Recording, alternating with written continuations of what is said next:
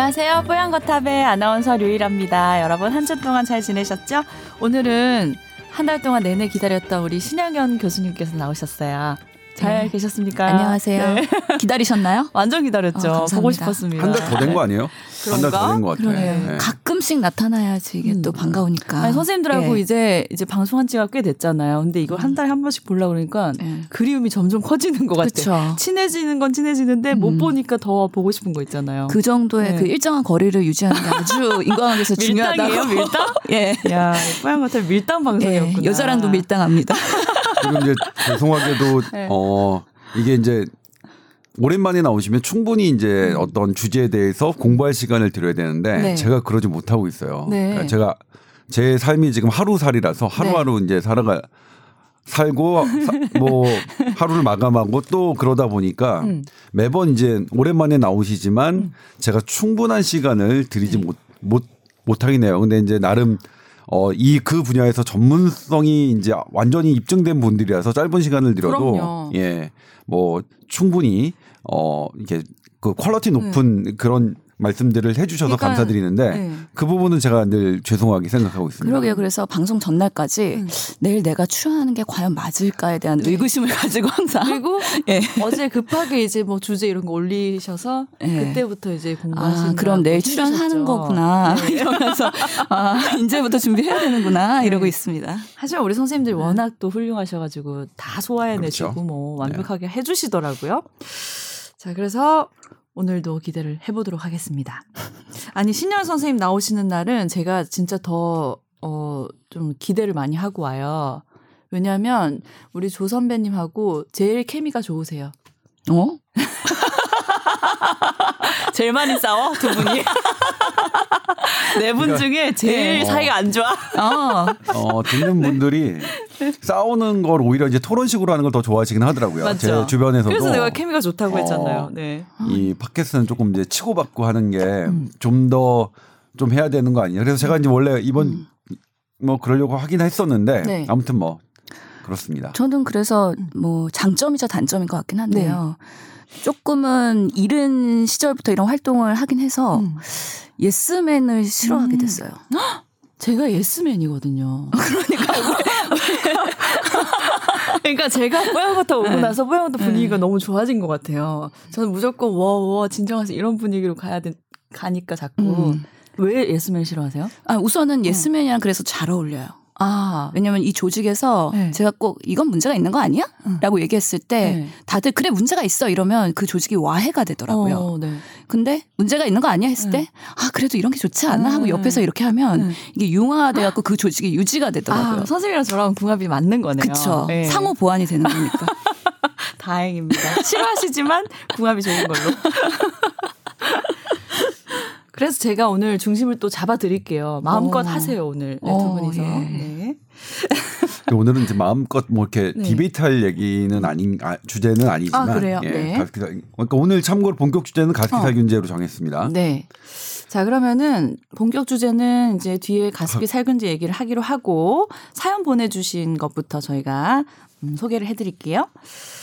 자, 제 와이프가 저번 주 내과에서 위 내시경 검사를 했는데 작은 용종이 발견됐다고 합니다. 그런데 수면 내시경인데도 몸부림이 심해서 사진도 제대로 못 찍고 용종도 제거할 수 없었다고 합니다. 용종을 그냥 두면 암으로 발전되는 건 아닌지 걱정도 되고 또 위험이 약간 있다고 해서 아침에 빈속에 먹는 약과 하루 세 번 먹는 약을 한 2주 정도 처방을 해주셨다고 해요. 어, 그런데 궁금한 건 위에는 뭐 감각이 따로 없는데 약을 먹고 호전이 됐는지 다시 내시경을 하지 않고도 한 2주 정도 약 먹었다고 다 나았다고 어떻게 판단을 하시는 건지 궁금하고 또 수면을 했어도 내시경관을 제대로 넣고 견디지 못하는 것 같은데 용종을 어떻게 제거해야 되는지 걱정도 해주셨습니다. 주셨어요. 이 와이프 걱정을 해주시면서 이제 쭉 뒤에 어, 사연을 올려주신 얘기가 요즘 애가 여섯 살이라서 한참 애 키울 나이라서 그런지 와이프가 스트레스를 많이 받아서 어, 주말 부부인데 주말에 왔더니 귀찮다고 다 음. 남편 때문이라고 막 하소연도 많이 하시고 음. 그러신데요. 음. 네. 그래서 와이프 걱정을 많이 해주셨어요. 음. 병이 날진 않을까 걱정을 해주시네요. 우리 신, 신 교수님이 말씀해 주시죠. 용종에 대해서.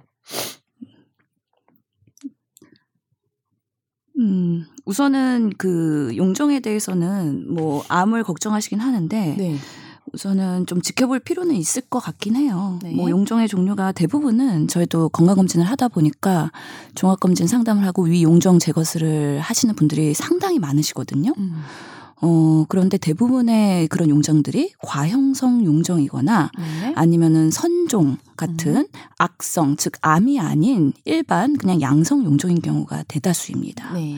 그래서 이런 경우에는 절제를 하긴 하지만 그냥 절제로 그게 끝입니다. 음. 그리고 그냥 2년 간격이나 보통은 음. 추적 관찰을 하게 되는데요. 네. 많은 퍼센테이지에선 사실 그런 양성의 가능성이 높기 때문에 이분의 연령이나 이런 것들이 명확히 나와 있지는 않고 생활 습관이 어떤지는 모르겠지만 우선은 우선 지켜보는 거에 대해서 크게 문제는 없을 것 같다는 생각이 들긴 하지만 만에 하나라도 사실 그런 것들이 찝찝하거나 저는 그렇게 환자분들한테 설명드려요. 음. 어 이게 완전히 확인해 보기 전까지는 100% 어. 괜찮다라고 그 누구도 얘기는 할 수 없겠죠. 네. 그렇기 때문에 추후에 내시경을 다시 고려를 해보셔야 되긴 하는데 네.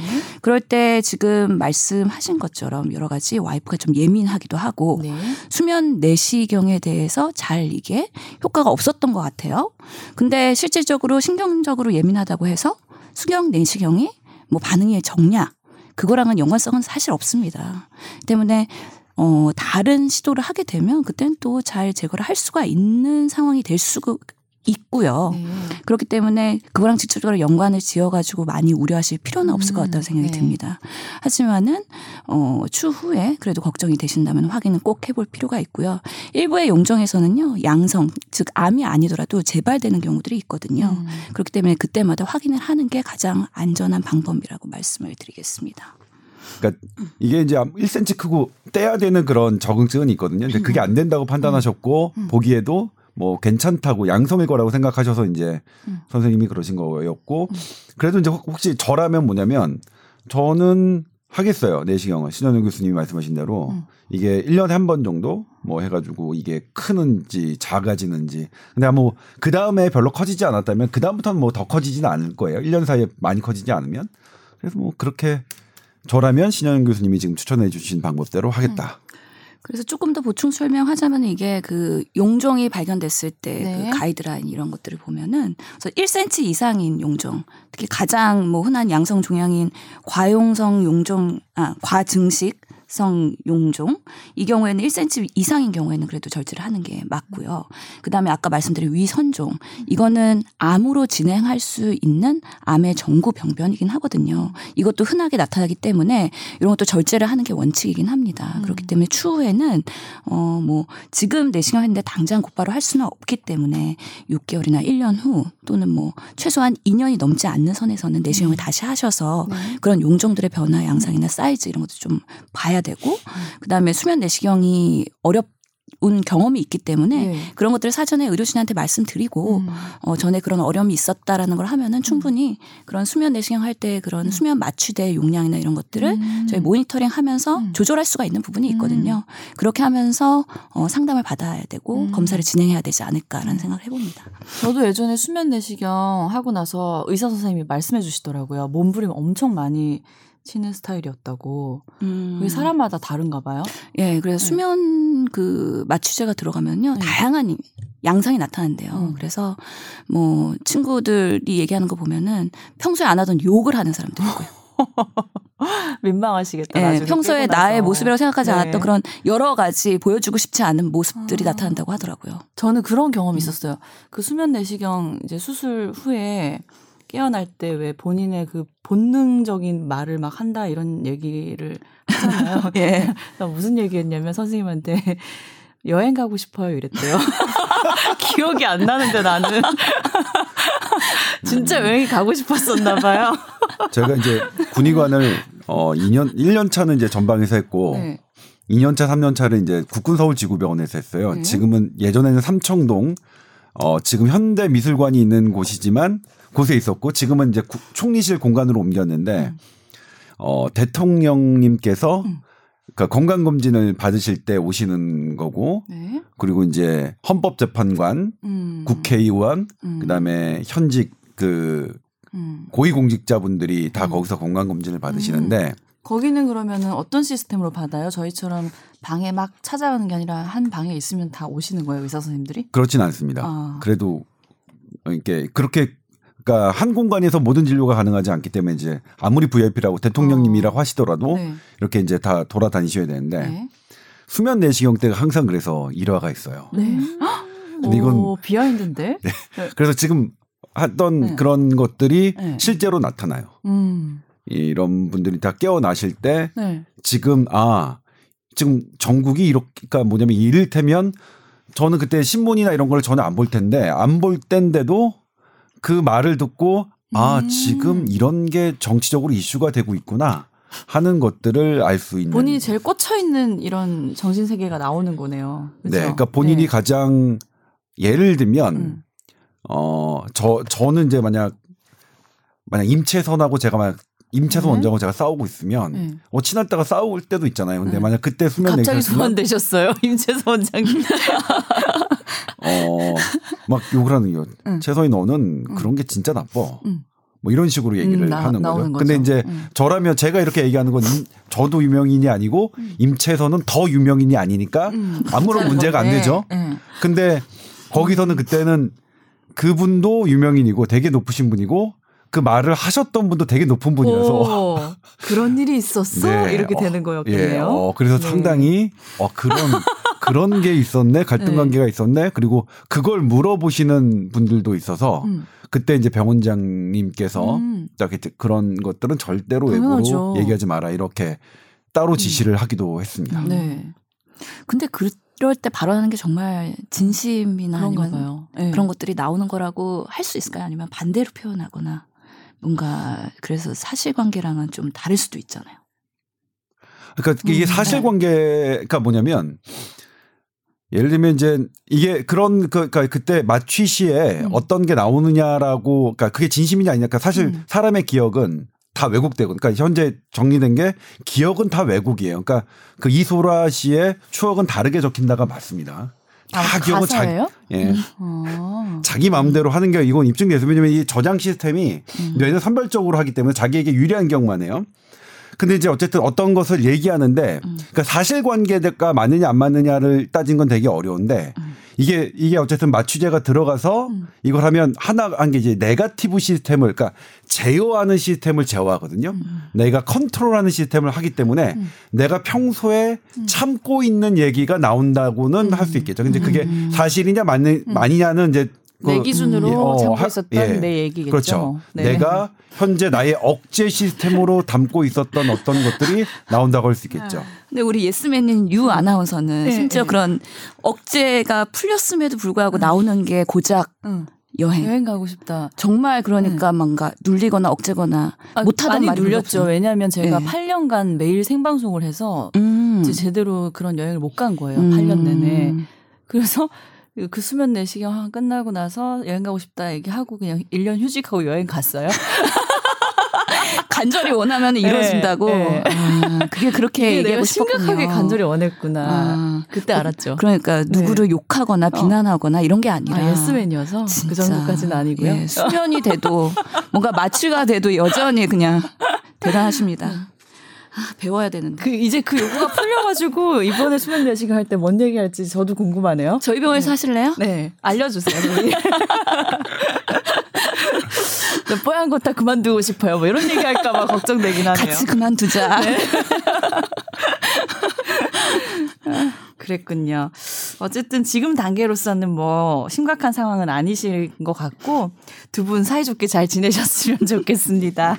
애기 키울 분, 때 원래 예민하니까 예, 네, 이해 많이 해주셔야 돼요. 이런 네. 어, 남편분의 이런 사연 음. 정말 음. 훌륭하신 분인 것 같아요. 사랑꾼이세요. 예. 보통 이 애기 키울 때 여자들이 예민해지면 남자들은 음. 같이 예민해져서 싸우는 경우가 많은데 그쵸. 이렇게까지 이해해주시고 사연까지 본인 얘기하시는 거죠? 예, 저희 이혼할 뻔 했어요. 아니 그러니까 이 사연 우리 같이 보면서 네. 이런 남편을 지금 사이가 좋습니다. 오해하시려. 네, 그러니까요. 이런 남편이 훌륭한 거지. 그러니까요. 예, 네. 그렇죠. 자, 그리고 어 지난주였죠. 저희가 아, 지지난주였구나. 예. 예. 나혜란 교수님이 나오셨을 때 어지럼증 사연이 있어서 저희가 계속 이제 얘기를 했었는데 그때 논란을 했었죠. 어. 저는 이제 실제로 빙빙 도는 느낌, 음. 그러니까 어, 뭐라고 현운 음. 우리말 근데 영어로 하면 버티고라고 하고요. 네. 근데 이제 나이란 교수는 그런 것 같지 않다. 아니다. 디지니스. 어, 어, 어, 어. 그러니까 이게 현기증 같다라고 맞아. 했는데 그래서 제가 여쭤봤죠. 현기증 예. 쪽으로 또 무게를 실었어요. 그래서 이제 저희가 네. 제발 후기를 좀 올려달라고 올려달라. 저희가 요청을 했는데 근데 후기가 보내주셨잖아요. 보내주셨어요. 자 결과가 나왔더라고요. 결과 나왔어요. 제가 졌어요. 제가 틀렸어요.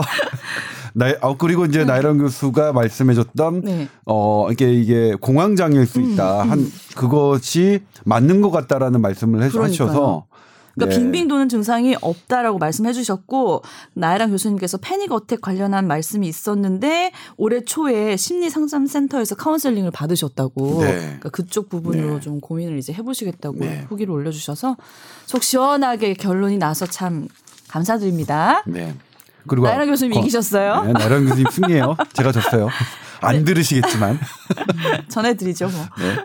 그래가지고 이분이 음, 같은 분이래요. 다른 이제 맞지? 네. 네. 액상 담배에 대한 청취를 이게 이제 지난주 방송 얘기인데 네. 청취를 하고 또 후기를 올려주셨어요.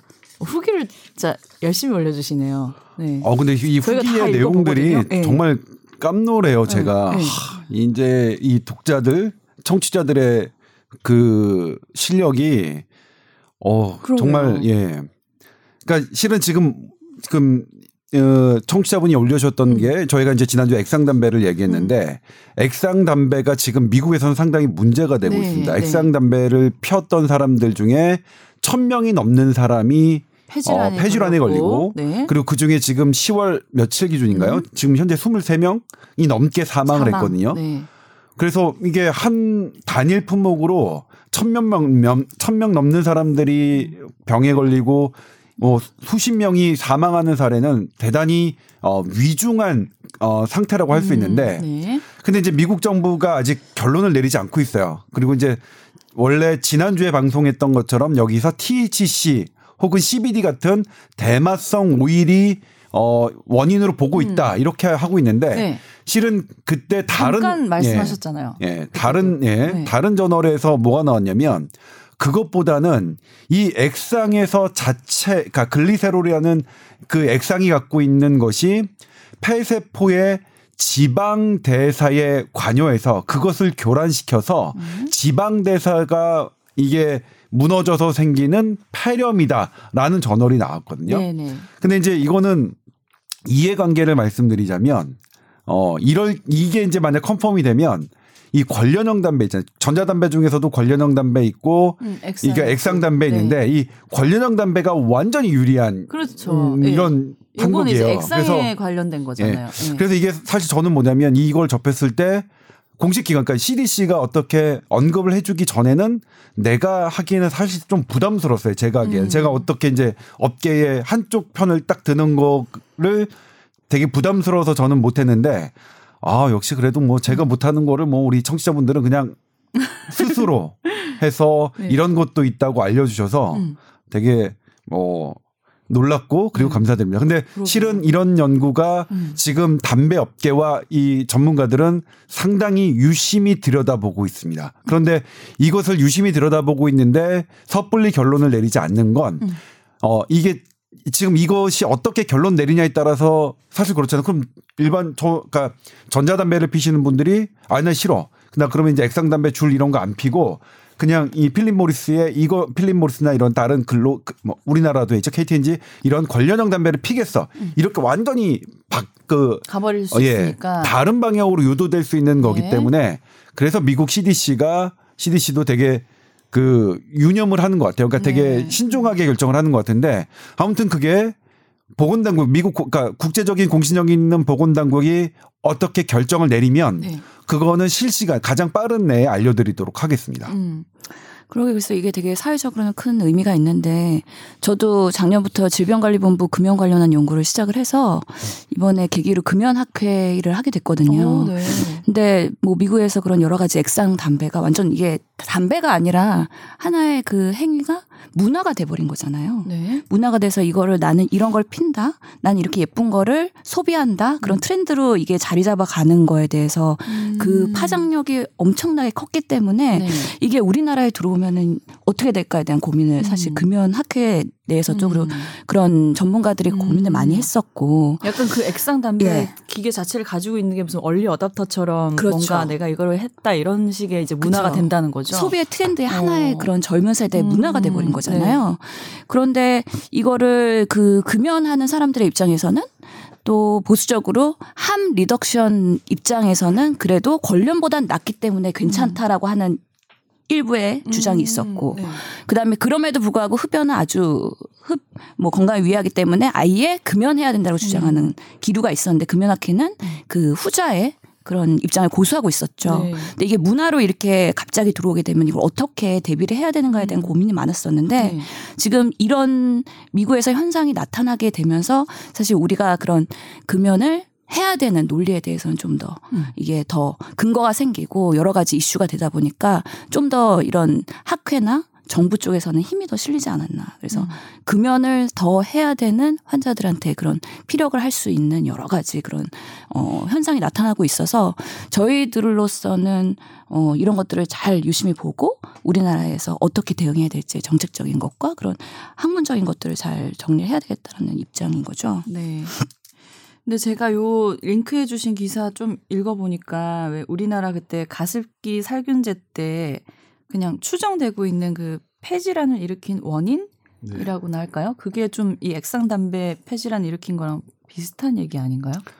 어, 일단 가습기 살균제도 네. 왜 어떤 기전으로 했는지는 아직까지는 미궁이에요. 네. 그러니까 더 말씀드리자면 여기에 이제 계속 파고드셨던 분들은 지금도 아주 치열하게 논란을 하고 음. 있습니다. 근데 이제 공통적인 건 이것이 어떤 특정한 사람에게 아주 예민한 반응이 있었고 그 예민한 반응의 형태가 어 독성 반응이었고 병리학적으로 그리고 또 하나가 형 그 다른 독성 물질은 이 폐의 말단 부위서부터 시작되는데 네. 이 독성 반응의 특징은 이제 폐의 중심부서부터 한다는 그런 그런 특징이 나타나서 뭐 이렇게 이제 우리 가습기 살균제라고 명명을 했는데 네.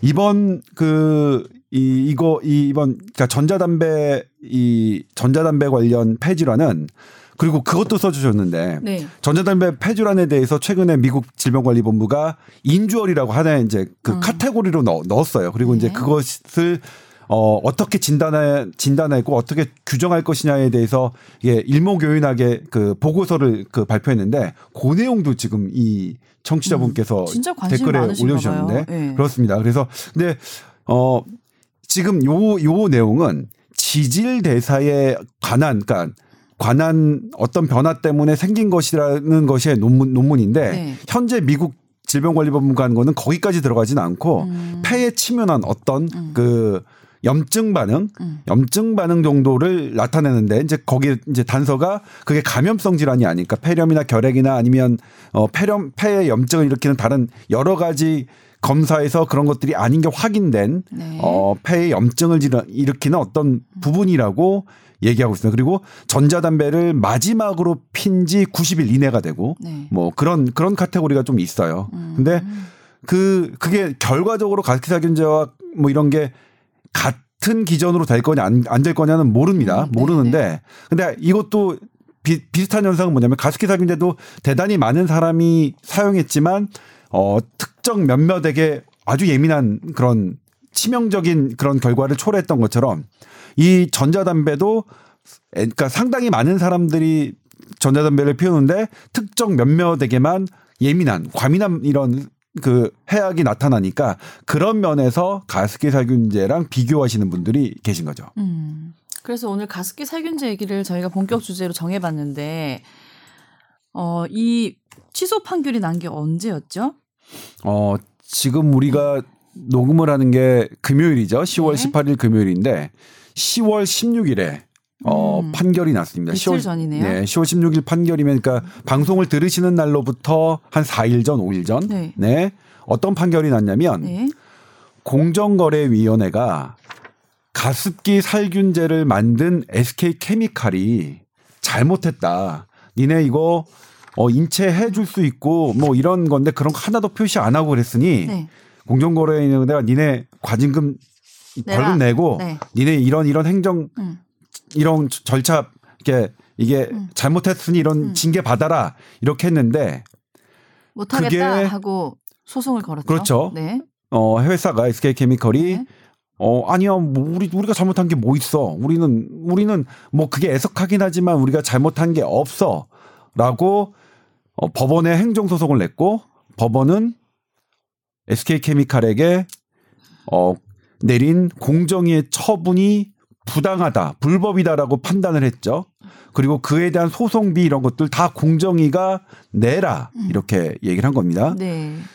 저는 이제 이게 10월 16일 날 벌어진 일인데 저는 제가 찾아보니까 제가 올해 4월 달에 그러니까 6개월 전에 취재 파일을 썼습니다. 네. 그래서 뭐라고 썼냐면 SK 케미칼이 공정위를 상대로 소송을 걸었는데 음. SK 케미칼이 이길 것이다. 아, 정확하게 네. 예측하셨더라고요. 예. 근데 뭐, 뭐 누구나 들여다보면 음. 어, 그 예측은 가능합니다. 왜냐하면 네. 그 전에 애경 그리고 이마트도 똑같이 공정위의 과징금과 처분을 받았는데 네. 그것이 부당하다고 소송을 음. 제기했고 음. 이겼습니다. 네. 법원은 애경과 이마트의 편을 들어줬습니다. 들어줬어요. 그러니까 이번 SK케미칼만 다르게 SK케미칼 니네가 잘못한 게 음. 맞아라고 한다면 네. 법원으로서는 그렇죠. 자가당착이죠. 자기 모순이죠. 음. 그렇기 때문에 이건 뭐 이럴 이럴 이럴 수밖에 없습니다. 근데 이게 어떤 의미가 있냐면 가습기 살균제를 그러니까 가습기 살균제를 만들었던 국내 회사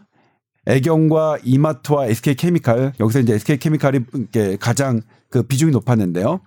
이 대에 대해서 우리나라 정부가 어떤 벌칙을 부과하거나 어 어떤 행정적인 조치를 한 거가 전혀 없게 되는 걸로 됩니다. 음. 그러니까 지금 이, 이 가습기 살균제가 2011년에 음. 터졌거든요. 네, 네. 2011년에 터졌고 가습기 살균제 하면 모르는 분이 없어요. 전 국민이. 네. 그리고 이번 문재인 정권에서는 가습기 살균제를 음. 어 특별조사위원회를 네. 만들었죠. 네. 사회적 참사 네. 두 가지가 세월호와 가습기사 균제 음. 우리 사회의 대표적인 두 가지 사회적 참사라고 결정된 가습기 살균제를 2019년 10월 16일에서 현재 우리나라 정부는 대한민국 정부는 어떠한 처벌도 하지 않은 네. 그러니까 아무 잘못도 없, 없, 없음을 음. 없음이 그냥 뭐 확인된 그러니까 피해자만 있고 누가 책임져 준 사람은 아무도 없는 걸로 결론이 나버린 거네요. 네, 그렇습니다. 네. 현재까지는. 네. 네. 그러니까 이게 어떻게 저는 그러니까 도저히 제, 제 상식으로는 이해할 수가 없는 음. 이런 건데 그러면 이제 왜 이런 게 또 해졌느냐? 제가 간략하 이거는 너무나 길어서 간략하게만 말씀드리면 네. 2011년에 질병관리본부가 3개월 동안 그 실험을 동물 실험을 해서 음. 어, 옥시가 만든 영국 회사죠, 옥시는. 어, 영, 영국 회사가 만든 옥시는 폐독성이 나타나지만 우리나라 가 우리나라 회사가 만든 그 가습기 메이트 그러니까 이거는 이제 성분이 조금 다른데요. 요 성분은 폐독성을 일으키지 않는다라고 이렇게 결론을 내려서 이게 발표를 합니다. 근데 그거를 그거를 근거로 공정위는 2012년 그리고 2016년 그리고 2017년 세 차례 가습기 살균제 회사에 대해서 심의를 하는데 네.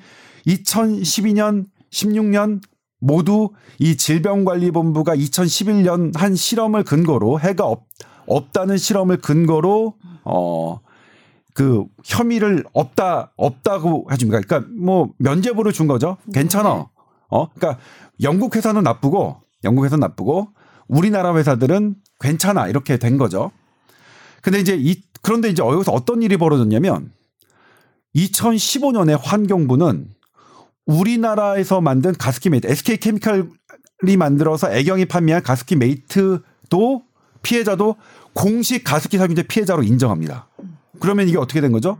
정부는 인정하는데 피해자로 인정하는데 정부가 환경부 인정하는데 질병관리본부가 인정하지 않는 그리고 질병관리본부의 근거를 들어서 공정위가 인정하지 않는 아주 이상한 형국이 대한민국에서 벌어지고 있습니다. 2015년부터 지금 계속 이렇게 2019년까지 벌어지고 있는 거예요. 네. 그러니까 피해자는 있고 가해자는 없는 이런 상황이 됐는데 올해 갑자기 뭔가가 달라졌죠. 올해 뭔가가 뭔가가 달라졌냐면 검찰이 처음으로 SK케미칼과 애경을 수사를 합니다. 네. 지난 8년간 안 했어요. 음.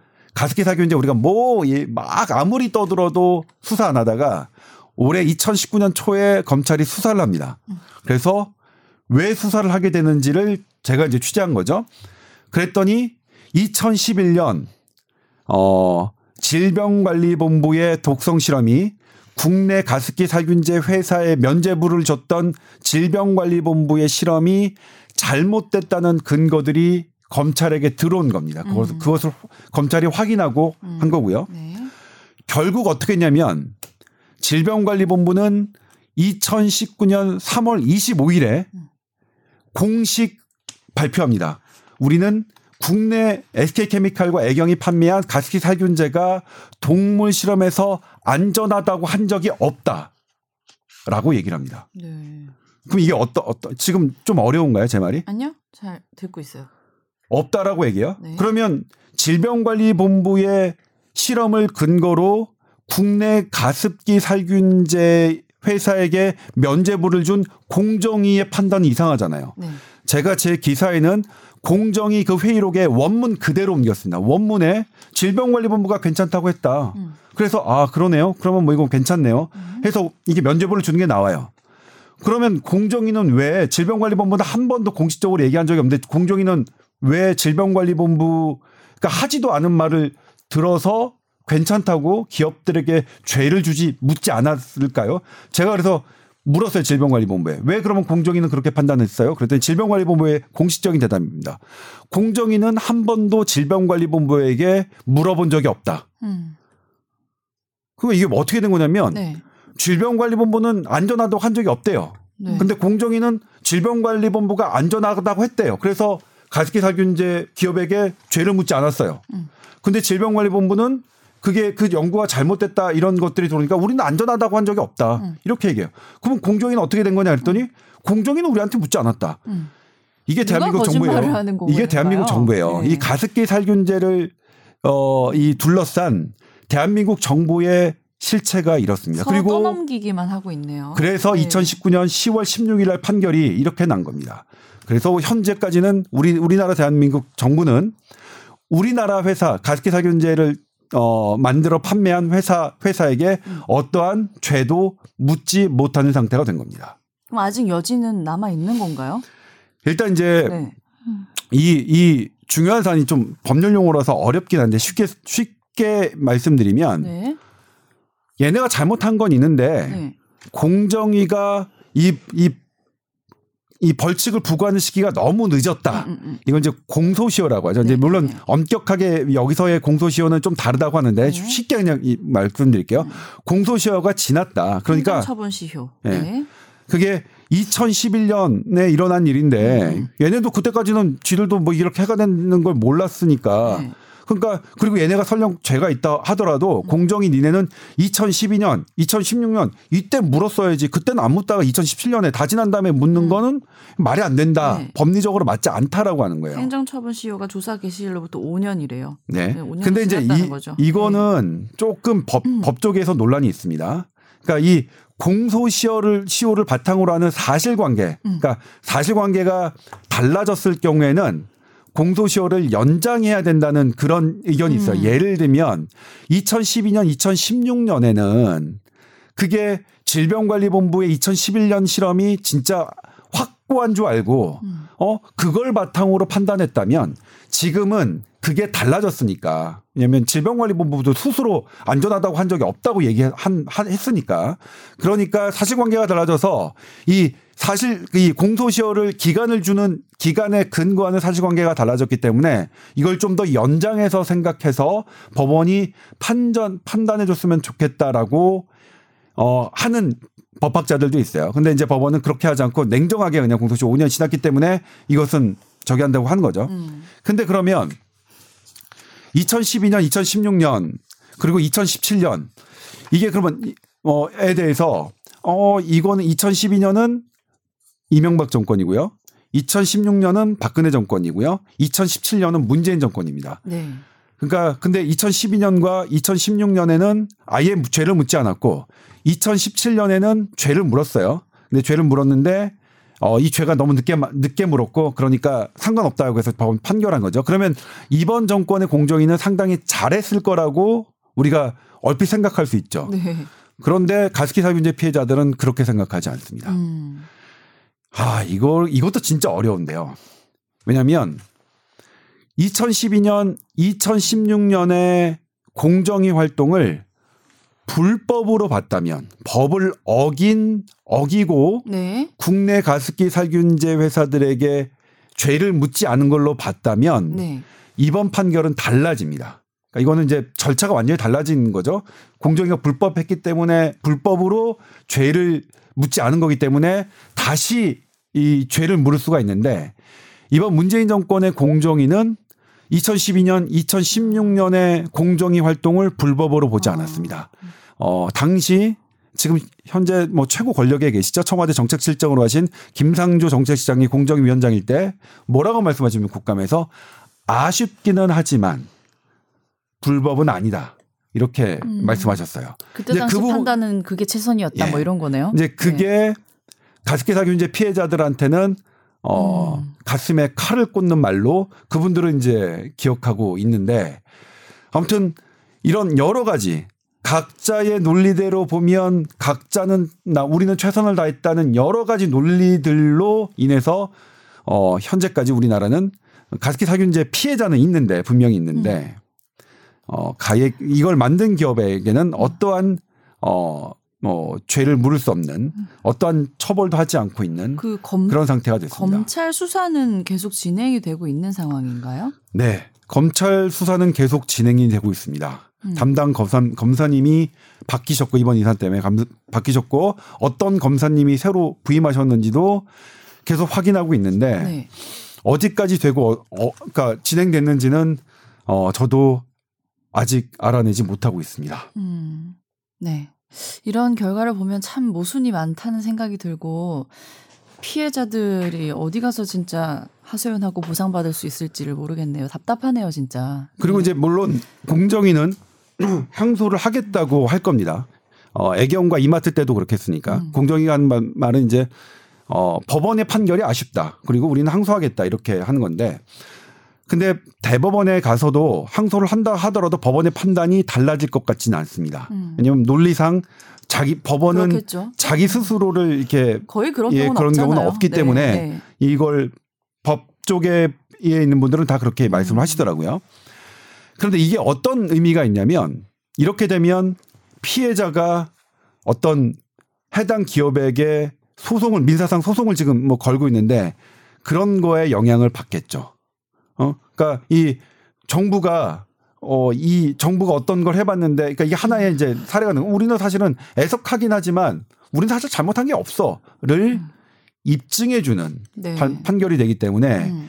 이 판결에 대해서 이 가습기 살균제 피해자들이 갖고 있는 이, 이 무너지는 가슴에, 음. 가슴의 이 무게는 실로 엄청날 것이라는 생각이 들고, 그리고 지금은 뭐냐면 제가 왜 어, 이 가습기 살균제를 뽀얀거탑의 주제로 삼자고 했냐면 네. 이날 이 보도는 거의 묻혔습니다. 어. 거의 묻혀 10월 16일 날 이 가습기 살균제의 이 이걸 보도한 언론사는 음. 거의 없습니다. 음. 실은 저희 SBS도 하지 못했습니다. 예. 네. 지금은 이제 가습기 살균제가 그냥 너무나 오래된 문제 그리고 아 그거 뭐 이렇게 해서 뭐 음. 짜증 나는 문제 이렇게 음. 많은 사람들이 생각하고 계시고 그 너무 어려운 문제. 그러니까 제가 솔직히 말씀드리자면 10월 16일 날 제가 뒤늦게 이게 이제 판결이 오후 3시쯤 났을 거예요. 근데 저는 5시쯤 이거를 확인했습니다. 그래서 5시쯤에 이제 보고를 드렸는데 어 너무 어렵다. 그리고 음. 간단하게 하기가 어렵다. 음. 이렇게 이렇게 해서 그러니까 제가 쉽게 설명하지 못한 탓이겠죠. 그래서 저희도 못했는데 그러기에는 어, 일단 대한, 그러니까 2000, 이, 이 시대를 살고 있는 40대 어른으로서 너무 좀 부끄러운 생각이 들어서 일단 뽀얀 거탑에서라도 음. 조금 어떻게 좀 들여다보자라는 마음으로 했습니다. 음. 그런데 지금 뭐 오늘 신현영 교수님이 말씀해 주겠지만 네. 가습기 살균제의 피해자분들은 지금도 어 많이 괴로워하고 계세요. 후유증이 아직 남아 있으신 분들도 많이 계시죠? 지금 피해가 어느 정도이냐 이런 것들을 파악하는 것조차가 쉽지는 않은 일인 거죠. 네. 그래서 역학조사뿐만 아니라 이런 개연성이나 이런 것들까지 만 연구가 되어야 된다고 보이긴 하는데 그래도 기존에 나온 자료를 좀 정리해서 말씀을 드릴 수 있을 것 같아서 말씀드린다면 2019년에 그 어, 예방의학 그리고 환경보건학과 일부 여러 교수님들이 그 역학조사 결과를 발표를 하셨어요. 그래서 피해 사례가 얼마나 될 것인지에 대해서 추산을 하시고 네. 이런 건강 위해의 현황이 어떤지를 보았는데 그럼 과연 이런 가습기 살균제 노출된 사람은 우리 전체 국민 중에 몇 퍼센트일 것이냐. 음. 때 예측해 보건데 사용 비율은 한 6.7% 정도의 음. 어, 사용자가 있을 것이다. 그게 우리가 5천만 기준으로 한다 그러면 보통은 350에서 400만 네. 정도는 사용을 했을 거다. 네. 근데 노출됐다고 다 건강에 위해가 일어난 건 아니고 그렇죠. 어 그러면 어떤 그 피해 사례가 있겠느냐 했을 때 음. 없던 증상이 새롭게 증상이나 질병으로 발생된 경우가 음. 대략 14%. 음. 그래서 인구로 하면 25만에서 29만 정도로 예측을 음. 하고요. 음. 기존의 질병이 악화된 경우가 한 10% 정도로 예상을 해서 20만에서 23만 정도로 예측을 하는 거죠. 음. 어떤 그러면 질환들이 어 보고가 되고 있느냐 했을 때 비염, 그러니까 대부분은 호흡기 증상들인 거죠. 지금 알려져 있는 것들은요. 네. 그래서 비염인 경우에는 한 7만 정도, 음. 천식 이런 경우에는 5만, 그리고 폐렴인 경우에는 2만에서 뭐 2.3만, 음. 그 아토피 피부염 음. 이런 경우도 5만 정도. 음. 그리고 가장 지금 심각한 피해를 받던 중증 폐질환 환자들이 조사가 네네. 되긴 했는데요. 네네. 그 건수가 아직은 미약하기 때문에 음. 이 건수를 가지고 전체 표본 집단을 예측하기는 좀 어려운 상황이긴 하죠. 네. 그럼에도 불구하고 이 2019년에 보고된 그 조사 방법이 음. 어 기존의 뭐 전화나 온라인 그런 조사들보다는 심층 그 피해자들을 100명 샘플을 해서 심층으로 면접 조사를 한 거기 때문에 어느 정도의 그런 공신력은 있는 것으로 보이긴 합니다. 그래서 이런 여러 가지 호흡기 질환의 그런 피해 사례가 있었고 그 외에도 다른 그런 보고들이 있기는 해요. 음. 그래서 보면은 음, 최근 2019년 3월 14일 날 그 사회적 참사 특조위를 만들면서 가족 가습기 살균제의 그런 피해 실태 조사를 발표를 했는데요. 이거는 대한 역학회에서 어, 발표한 내용이고요. 보면은 그 우선 그 피해 사례 아 100가구를 대상으로 해서 아 제가 조금 잘못 말씀드렸네요. 아까 그 어, 역학조사 한 거는 100가구 아니고 이 연구가 100가구를 아, 네, 샘플링해서 네. 심층 면접 네. 조사를 하게 된 건데요. 네. 어, 100가구를 어, 랜덤하게 뽑아서 그런 신체, 음. 정신, 사회, 경제, 심리적 피해 심층 조사를 했는데 66%에서 만성적 의분 상태가 있다는 거죠. 그래서 이번에 보고된 부분은 그런 정신 심리학적으로 어떤 영향을 지금까지도 고통을 호소하시냐 이런 것들을 말씀을 드린 건데 음. 이 66%가 이런 심리적인 불, 어, 어려움이 있는 상황이고 그 중에 반 이상이 그 심각한 정도가 중등도 이상이더라. 음. 그래서 그 내막을 살펴보면 우울이나 의욕 저하가 57%, 죄책감이나 자책이 55%, 불안, 긴장 이런 것들이 54%, 음. 잘 살 생각 이 27.6%고 시도를 한 경우도 12%인데요. 음. 이게 일반 우리나라의 그런 어 자살 음. 사고나 음. 아니면 시도 이런 것들보다 훨씬 상회하는 어 특히나 시도가 자살 시도가 11%라는 거는 우리 일반 인구 집단에서는 4.5배 정도가 된다고 해요. 음. 이 정도로 삶의 질이 아주 피폐해지고 심리적으로도 스트레스를 많이 받고 있다. 그리고 특히나 이런 살균계를 사용하는 경우가 대상자들이 특히 가습기를 열심히 그 겨울에 건조할 때 사용을 하고 그다음에 특히 그런 대상들이 주로 아동 청소년들 대상으로 이렇게 살균제를 많이 사용하다 보니까 이런 아동 청소년들의 삶의 질이 많이 피폐하고 그 중에서 20.5%가 신체 건강 영역 에서의 위해를 가지고 오고 어, 한 100명 정도의 그런 일반 아동 집단을 봤을 때는 이런 영역에서의 이런 피폐한 수준이 한 어, 최악인 다섯 명 군에 속하더라 이런 피해자들이 그런 보고들이 있습니다. 이거 말고도요 사실 이 피해라는 게 증명을 하면 할수록 이렇게 더 범위가 확대될 수가 있긴 하거든요. 그래서 네. 보고를 보면은 간이나 콩팥 손상이나 심혈관, 지방간 아니면은 면역 체계, 대사 질환 이런 것들의 위해가 될 수도 있다라는 보고가 있는 만큼 우리가 이런 폐 질환에만 포커싱할 게 아니라 그런 정신 심리적 삶의 질 그리고 여러 가지 다른 장기의 위해 이런 것들도 앞으로 계속해서 우리가 어 관심 갖고 봐야 되는 부분이 아닐까 생각이 듭니다. 네. 우리가 이런 사건이 생기면 그때 당시에만 막 어, 공분을 일으키면서 관심을 갖고는 시간이 지나면 잊혀진다는 게 참 안타까운 것 같아요. 그래서 저희가 오늘 이제 이게 뉴스에서는 잘 안 나갔던 부분인데 다시 한번 꼭 이렇게 짚어야 될 의미가 있는 얘기였던 것 같아요. 네, 지금 네. 우리 신 교수님이 말씀하셨는데 네. 그러니까 일단 이 역학조사에서 들여다보면 가습기 살균제를 피해, 피해를 봤던 분들에게서 여러 증상들이 나타나거든요. 근데 음. 명확한 기전이 밝혀지지 않았다는 이유로 아주 특정한 어 폐질환에 대해서만 그리고 아주 특정한 아토피에 대해서만 그리고 아주 특정한 유산에 대해서만 지금 보상이 이루어지고 있고 폐질환으로 분류 그러니까 그러니까 가습기 살균제 질환으로 분류된 많은 사람들이 사실 치료비조차도 지원받지 못하고 있거든요. 음.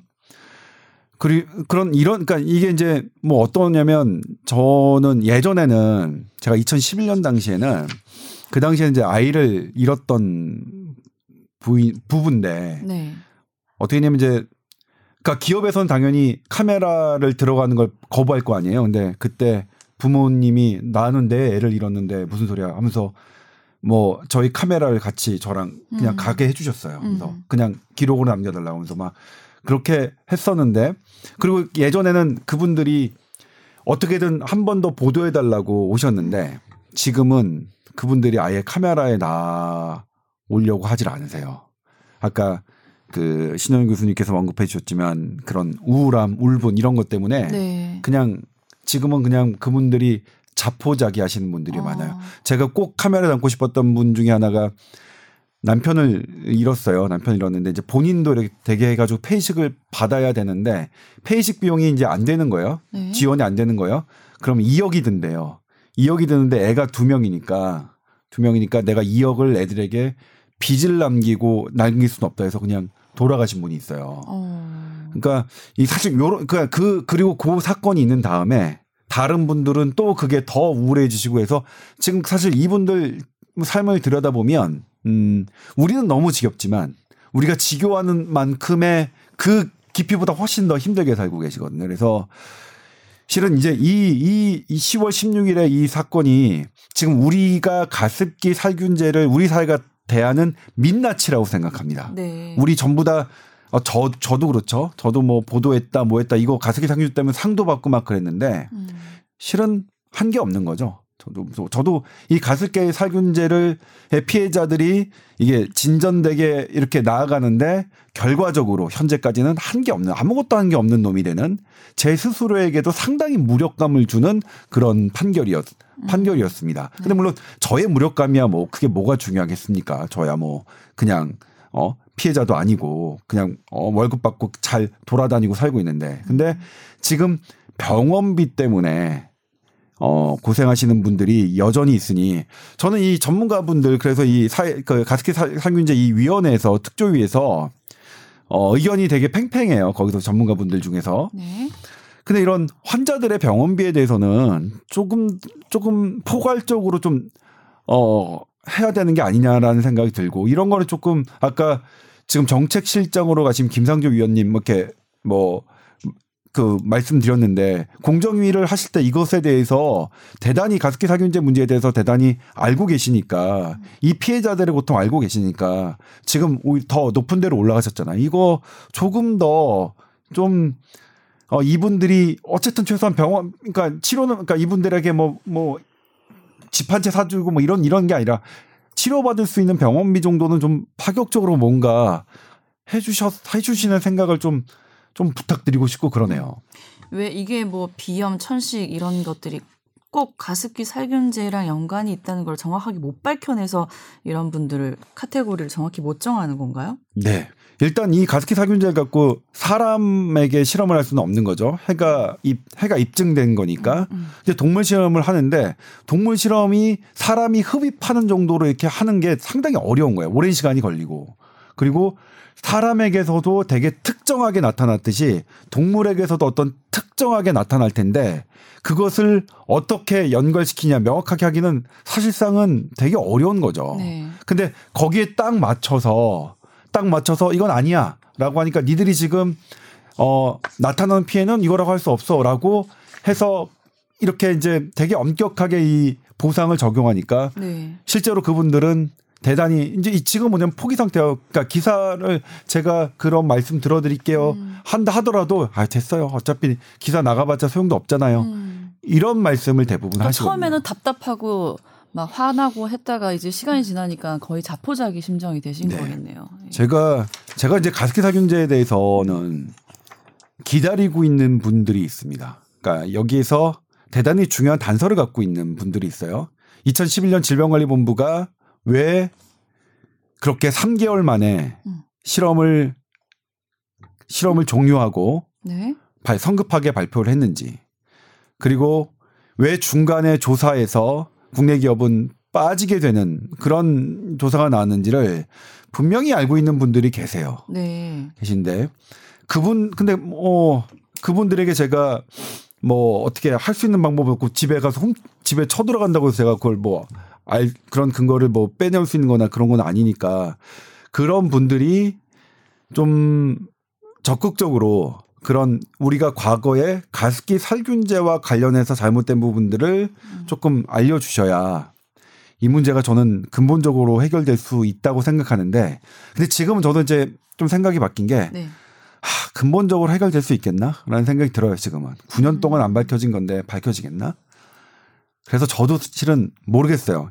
근데 하나는 안 밝히지더라도 좀 이 피해자들은 우리가 뭐 대국민 성금이라도 해서 그러니까 이 살아 계시는 동안에 뭔가 집 병원을 왔다 갔다 하시는 거를 불편함 없게 하셨으면 좋겠어요. 예를 들면 저한테 계속 많은 의견을 주시는 어떤 분은 본인도 피해자고 애도 피해자입니다. 근데 이제 애가 폐는 인정받았는데 다른 건 인정 안 받았어요. 똑같은 섬유화인데 뭐 의사가 보기에는 그 글을 거기 그러니까 그분은 본인이 다니시는 병원의 의사는 똑같은 거다. 똑같은 게 생겼는데 그렇게 말씀하시다. 근데 이거는 치료비를 그러니까 의사가 뭐냐면 이 폐로 이, 이 한 거는 마음 놓고 처방을 해요. 이 환자가 부담을 안 하니까. 근데 여기 코에 생긴 이 섬유화는 환자가 다 고스란히 부담해야 되니까 의사도 너무 부담스러운 거예요. 이거를 처방약을 뭘 하기 치료를 음. 하기가 본인이 보기에는 똑같은 것 같은데. 예. 근데 본인 그러니까 의사가 보기에도 똑같은 것 같은데 음. 근데 전문가들이 조사해 보면 이건 명확하지 않다. 그러니까 폐는 그렇지만 이건 명확하지 않으니까 우리 이 치료비는 주지 않는다. 요거거든요. 그런 거 판단할 때는 좀 의사 소견서가 좀 이렇게 입심이 가해져서 뭔가 더 큰 힘이 돼 줘야 되는 거 아니에요? 진료한 의사 입장에서. 전문가라는 아, 게 누구예요? 의사 말고 다른 전문가? 아니, 전문가들 네. 중에 의사들이 있어요. 네. 그러니까 근데 뭐냐면 이걸 가까이서 보시는 각각 제일 환자를 보는 거잖아요. 그러니까 네. 환자를 보는 의사들의 견해도 들어가는데 네. 거기서 이제 결정적으로 하시는 분들은 이제 인과관계죠. 해서 이게 진짜로 그러니까 병리학적으로 이 인과관계가 이게 명확하다 아니면 그러니까 명확할 가능성이 높다. 그러니까, 그러니까 가능성이 높다 그렇지 않다라고 판단하시는 분들이 있는데 어 근데 말씀드렸지만 그냥 저도 일반 의사죠 그런 걸 판단하는 전문 의사 일반 의사들이 보기에는 이거는 명확하게 밝혀지는 게 사실상 되게 어려울 것 같아요. 네. 그래서 그래서 조금 어 뭐 이렇게 했으면 좋겠는데 아무튼 그렇습니다. 그래서 일단 피해자들이 음. 이번 판결로 기업에게 어떤 보상을 받기도 훨씬 더 어려워졌겠죠. 네. 기업이 자발적으로 해주지 않는 한. 네. 근데 그래도 이제 뭐 들려오는 얘기는 SK 케미칼은 몇몇 피해자들에게 자발적으로 모든 치료비를 다 제공하는 그런 게 있다고 해요. 근데 이것도 알려지기가 되게 제가 이제 이걸 보도하겠다 그랬더니 그것도 피해자들은 어떤 게 있냐면 네. 이게 다 하는 건 아니거든요. 근데 음. 일부만 한다는 게 알려지면 음. 나한테 지원하는 게 끊길까봐 또 음. 그런 또 우려도 하고 계세요. 음. 그래서 이게 모르겠어요. 어쨌든 기업은 어쨌든 법리적으로 해서 법에, 법원에서 이겼으니까 나는 잘못한 게 없다고 했으니까 음. 기업으로서 훨씬 더 당당해졌을진 모르겠는데 음.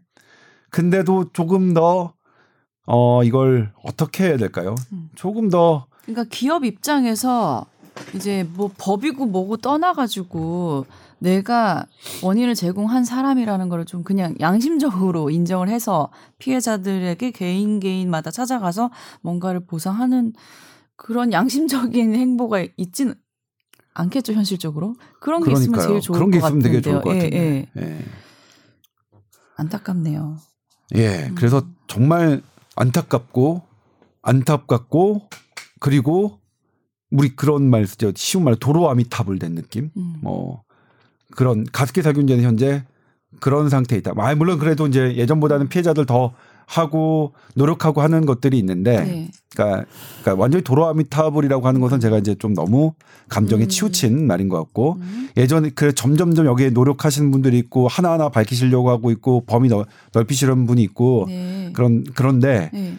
아 이런 이런 이제 이런 행 피해자 입장에서는 음. 상당히 어뭐 피해자들은 뭐 다 예상하고 있었던 판결이 피해자들은 이미 예상하고 기대도 안 그러니까요. 하고 있지만 워낙 이 시간이 길어가지고 자포자기 심정으로 있다가 이런 결과가 나왔을 때 막 실망도 이젠 안 하겠다 이런 마음이었을 것 같고 아니 그런데도 네. 또 실망하시는 거예요. 그러니까 예상했지만 진심은 예, 정말 더 실망을 예. 하셨겠죠. 음. 그러니까 저희가 이렇게 이제 조금씩 언급이라도 하고 뒤에서 안 보이게 피해자들 입장에서 도와주시는 분들이 있다는 거를 기억하시고 또 이게 끝이 아니라 뭔가 또 밝혀져서 다른 또 보상 차원에서 그런 일들이 생길 수 있으니까 이게 너무 여기서 끝낼 일은 아닌 것 같아요. 네. 그렇죠. 네. 사실 가습기 살균제 문제는 그 저희가 그러니까 왜 이제 그런 거 있잖아요. 어떤 사회 수준을 볼 때 문제가 발생하는 것, 문제가 발생하는 것으로 사회 수준을 평가하지는 않거든요. 음.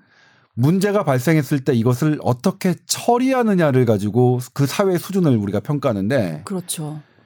자, 가습기 살균제가 터진 것 사실 그 과정 되게 나빴어요. 전 세계에서 흡입될 수 있는 흡입 독성 시험 없이 가습기 살균제를 판매한 유일한 대한, 나라가 대한민국이니까 나빴지만 그래 이게 그래 나쁜 사건이 터진 것 같고 대한민국 사회가 수준이 낮다고 이렇게 얘기할 수는 없는데 네. 이걸 처리하는 과정, 지금 2011년부터 2019년까지 처리하는 과정은 정말 우리가 저는 개인적으로 이 시대를 살고 있는 어른으로서 상당히 부끄러움을 느끼고 있는 음. 항상 가습기 살균제가 나오면 어디 좀 숨고 싶은 음. 뭐 그런 입장이라서 어이 가습기 살균제 되게 고루한 문제지고 막 되게 지겨워하시는 문제라는 걸 알면서도 음. 뽀얀 거탑에 어에서 좀 주제를 갖고 와봤습니다. 네. 마지막으로 선생님 하시고 싶은 말씀 네, 있으신가요? 그러니까 사안이 워낙 중대하고 네. 심각하기 때문에 사실 함부로 말을 할 수가 없어서 오늘 맞습니다. 어, 예, 제가 발언을 자제한 것 같은데요. 네. 어, 저도 이렇게 뭐 여러 가지 일을 하다 보면 항상 소수의 피해자들이 발생을 하더라고요. 네. 이들을 어떻게 위로할까에 대한 부분이 되게 중요한 부분인데 음. 이 피해받은 사실만으로도 그들의 삶이 많이 힘들어지셨거든요. 그런데도 불구하고 우리 사회가 그런 것들을 구제하고 보상하는 과정에서 음. 그런 것들이 긍정적으로 보상이 된다 하더라도 그들의 삶이 이미 그렇게 맞아요. 힘들어졌는데 그거조차도 인정을 못 받고 있다고 하니 음. 얼마나 한 번 더 좌절하는 그런 계기가 됐었던 것 같거든요. 네. 이런 분들을 우리 사회가 좀 더 어떻게 성숙하게 어, 도와줄 수 있을까 이런 것들을 저도 같이 고민하게 되는 그런 시간이었던 것 같고요. 음. 한편으로는 아까 윤 아나운서가 말씀하신 것처럼 네. 그런 그런 환자들을 직접 보는 의사들이 네. 그런 환자에 대한 의학적인 소견을 줬을 때 네. 그거에 대해서 좀 더 정부나 여러 가지 음. 관계자나 위원회가 음, 그 사안에서 충분히 좀 검토를 하고 음. 그 무게감을 좀 더 크게 받아들였으면 좋겠어요. 진짜. 그런데 네. 사실 뭐 우리 사회가 여러 가지 그런 의사들의 그런 진단서나 아니면 여러 가지 의학적 소견에 대해서 상대적으로 신뢰를 하지 않는 것 같은 그런가 봐요. 예, 네. 그런 현상들이 또 일부 있기 때문에 음. 이런 것들이 또 이런데 영향을 미치지 않을까 하는 생각도 해보고요. 네. 그래서 참 우리나라의 의사 단체나 의사로서 뭔가 전문가로서의 그런 공신력을 갖기 위해서 이런 저희들의 노력도 되게 필요할 것 음. 같은데 참 어떻게 앞으로 해결이 될지 저도 걱정이 되면서 또 지켜보도록 하겠습니다. 네. 네. 지켜보도록 하겠습니다. 저도. 어쨌든 그... 염원이 있다면 이 법원의 공정위 SK 가습기 살균제 그 과징금 취소 판결이 끝이 아니기를 바래봅니다. 네. 네. 정말 그게 그렇게 결론 나지 음. 않고 안 네. 좋겠어요. 그러게요. 네. 자, 어, tower 골뱅이 sbs.co.kr로 사연도 많이 올려주시고요. 궁금한 거 있으면은 질문도 많이 해주시고요. 오늘 이야기는 여기까지 하도록 하겠습니다. 오늘 함께 해주신 신현 교수님 감사드리고요. 뱀 수고하셨습니다. 네, 고맙습니다. 네, 감사합니다.